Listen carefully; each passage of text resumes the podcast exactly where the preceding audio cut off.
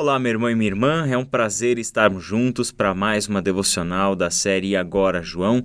Hoje vamos ler João 17, de 1 até 5, nesta que é a devocional de número 27, cujo título é Glorificar a Deus. E em João 17, de 1 a 5, nós lemos o seguinte: Depois de dizer isso, Jesus olhou para o céu e orou: Pai, chegou a hora glorifica o teu filho, para que o teu filho te glorifique. Pois lhe deste autoridade sobre toda a humanidade, para que conceda a vida eterna a todos os que lhe deste. Esta é a vida eterna: que te conheçam, o único Deus verdadeiro, e a Jesus Cristo, a quem enviaste. Eu te glorifiquei na terra, completando a obra que me deste para fazer. E agora, Pai, glorifica-me junto a ti com a glória que eu tinha contigo antes que o mundo existisse. A gente percebe neste início da oração sacerdotal de Jesus, como nós a entendemos esse texto de João 17, é um texto que enfatiza um desejo que Jesus tem, que é o desejo de glorificação o Filho ser glorificado, o Pai ser glorificado. E isso é interessante porque é dessa forma que Jesus abre aquela que será a oração intercessória de Jesus pelos seus discípulos, por si mesmo, por aqueles uh, que viriam a crer nele e esses assuntos que nós começamos a abordar ontem e falaremos mais ao longo dessa semana. Nesse texto parece estranho, talvez, aos nossos ouvidos né, modernos, uh, sem termos este vocabulário bíblico com muita clareza entre nós, alguém que está na iminência da morte de cruz pedir para ser glorificado. Né? Se alguém chega para mim e fala, Israel, me glorifica, né? o que exatamente eu vou entender dessa petição? Parece que essa pessoa quer receber um lugar de status, quer receber honras, que essa pessoa quer ser colocada num patamar elevado, enfim nós podemos ter entendimentos errados se nós simplesmente jogarmos a palavra glória, glorificação, glorifica da Bíblia para o nosso contexto sem entender essa palavra à luz da própria Bíblia. Claramente, Jesus está falando daquilo que este povo entendia ser a glória de Deus. Ao falar de glória, eles falam daquilo que é o caráter de Deus, né? Então, o que nós temos aqui nesta petição de Jesus, para dar simplesmente a, a introdução ao assunto e já passar a palavra para você, Caleb, é um Jesus expressando o seu desejo de glória, que ele seja glorificado junto ao Pai com a glória eterna, que o Pai seja glorificado desta maneira e que desta forma haja esta glória, né? Que o mundo veja esta glória, né? Então, é sobre isso que começa a oração de Jesus. É sobre isso que Jesus fala ao preparar-se para o evento definitivo da sua obra, do seu ministério, que é a cruz do Calvário. O capítulo 18 já é Jesus sendo preso e indo para julgamento e morte, né? Então, estas são as palavras e esse é o desejo expresso de Jesus. Boa, Israel. É, é bem, bem importante lembrar que aqui é muito mais do que uma questão é, de Jesus falando, olha, eu, eu, preciso ser aplaudido, né? Uhum. Assim, talvez na mente moderna a gente entenderia Foi isso. É, é muito mais profundo. Vale trazer aqui o texto de Filipenses 2,5, quando Paulo fala que Cristo abriu mão da sua glória. E aqui Jesus mesmo diz, né? Senhor, glorifica-me junto a ti com a glória que eu tinha contigo antes que o mundo existisse, né?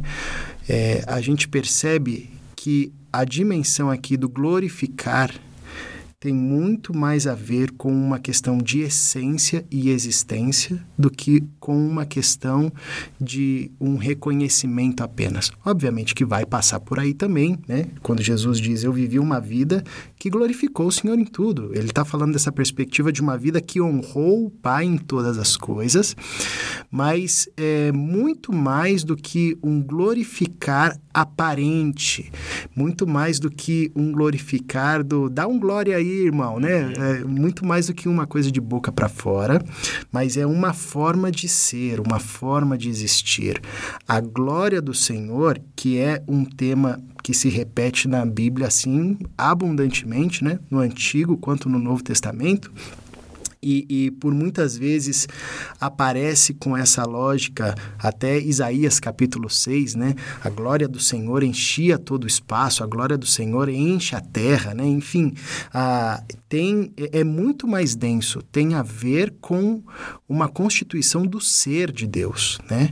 Ah, e é bonito ver que Cristo abre mão disso. Hum. Quando Aí a gente entende a dimensão de Paulo falando, ele abriu mão da sua glória, não é que ele abriu mão da, da sua posição de ser louvado pelos anjos, né? É muito mais do que isso, é uma questão é, da identidade do Cristo, uma questão da, da essência do Cristo. Então a gente, da trindade, na verdade, né? Então a gente percebe que aqui, quando Jesus está falando de glorificar a Deus, e essa é uma forma que Jesus é, viveu e é um, um, uma forma como Jesus discipulou, tendo essa consciência de que a sua vida deveria glorificar ao Pai, é muito mais profunda do que uma vida que faz com que Deus se sinta feliz ou triste com ela. É muito mais profunda. É como se, assim, é, Jesus tivesse a plena consciência de que ele, quanto homem, não tinha outra forma de viver que não glorificando ao Pai, porque glorificar ao Pai faz parte da existência, da essência da Trindade. É, é, é, o caráter de Deus, tem a ver com algo profundo a Deus.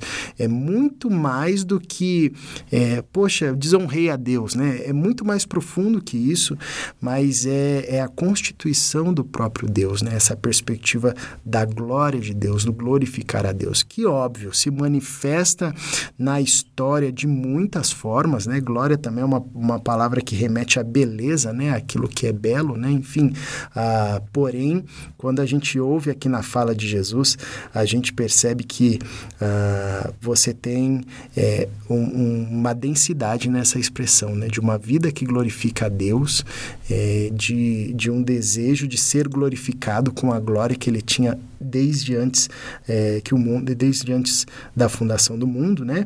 Ah, e que faz parte do ser da Trindade, né? que faz parte do ser de Deus. Exatamente, Caleb. E agora a gente aterrissa essa ideia, né, para nossa vida prática de discipulado e tudo mais, e a gente consegue entender com mais clareza algumas expressões do Novo Testamento, como por exemplo, 1 Coríntios, capítulo 10, versículo 31, em que Paulo diz assim: Assim, quer vocês comam, bebam ou façam qualquer outra coisa, façam tudo para a glória de Deus. Né?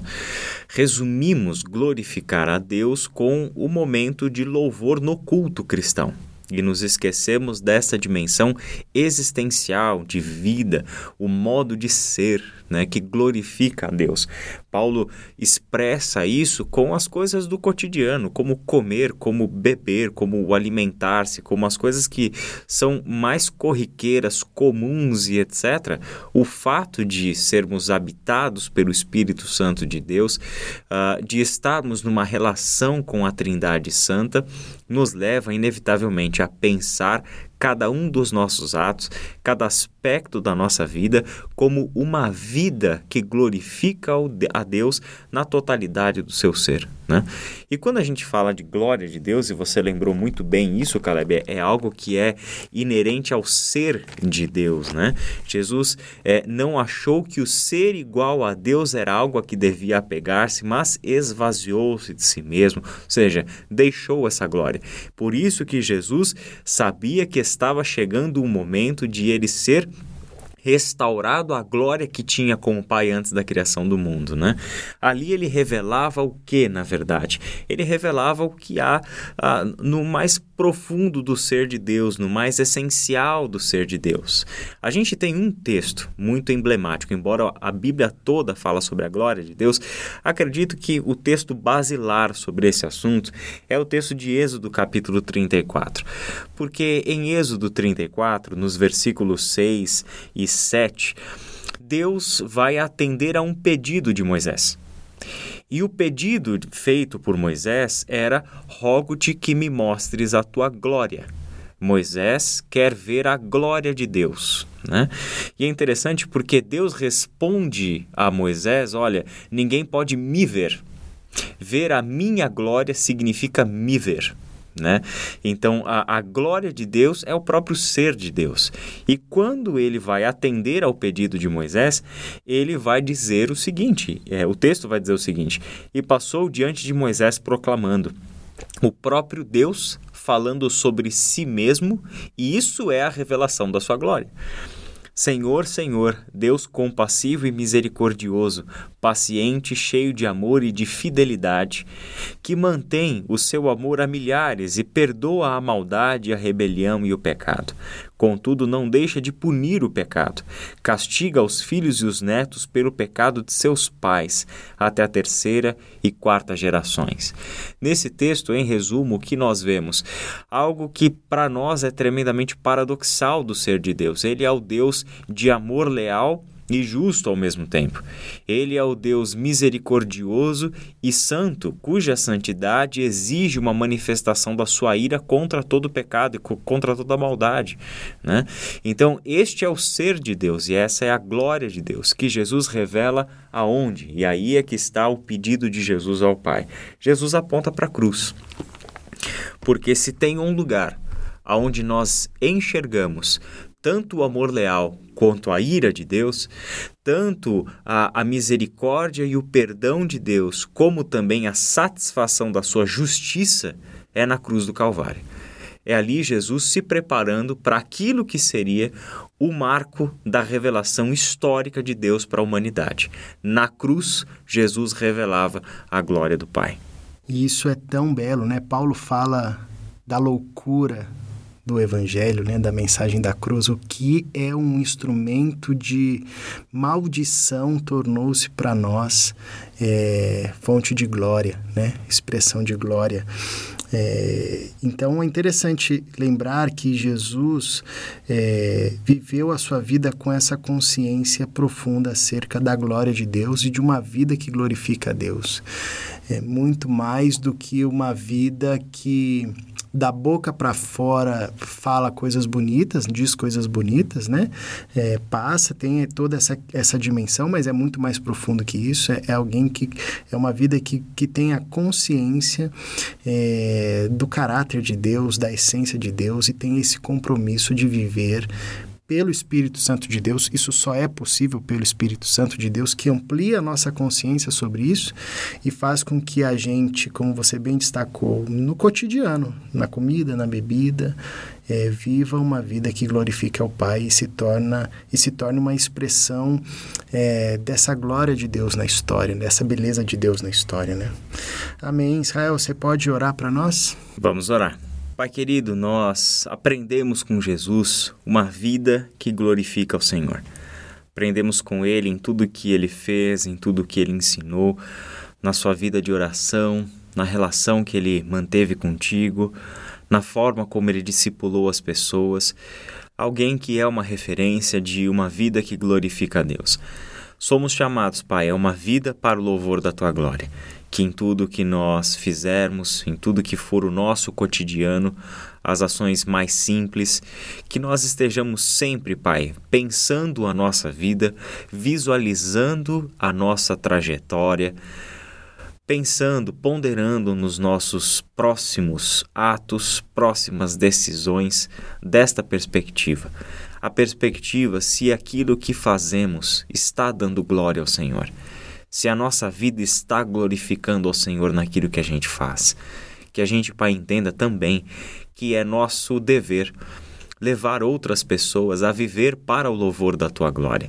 Ajuda-nos, ó Pai, a conduzirmos, a liderarmos pessoas a uma vida que de fato te glorifica pessoas que o Senhor nos tem dado, pessoas que nasceram de novo, pessoas que o Senhor nos tem ah, trazido até nós para ensinarmos a elas como viver uma vida que glorifica ao Senhor.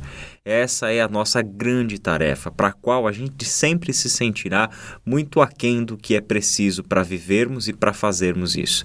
Mas sabemos, Pai, que o fazemos no poder do Teu Espírito.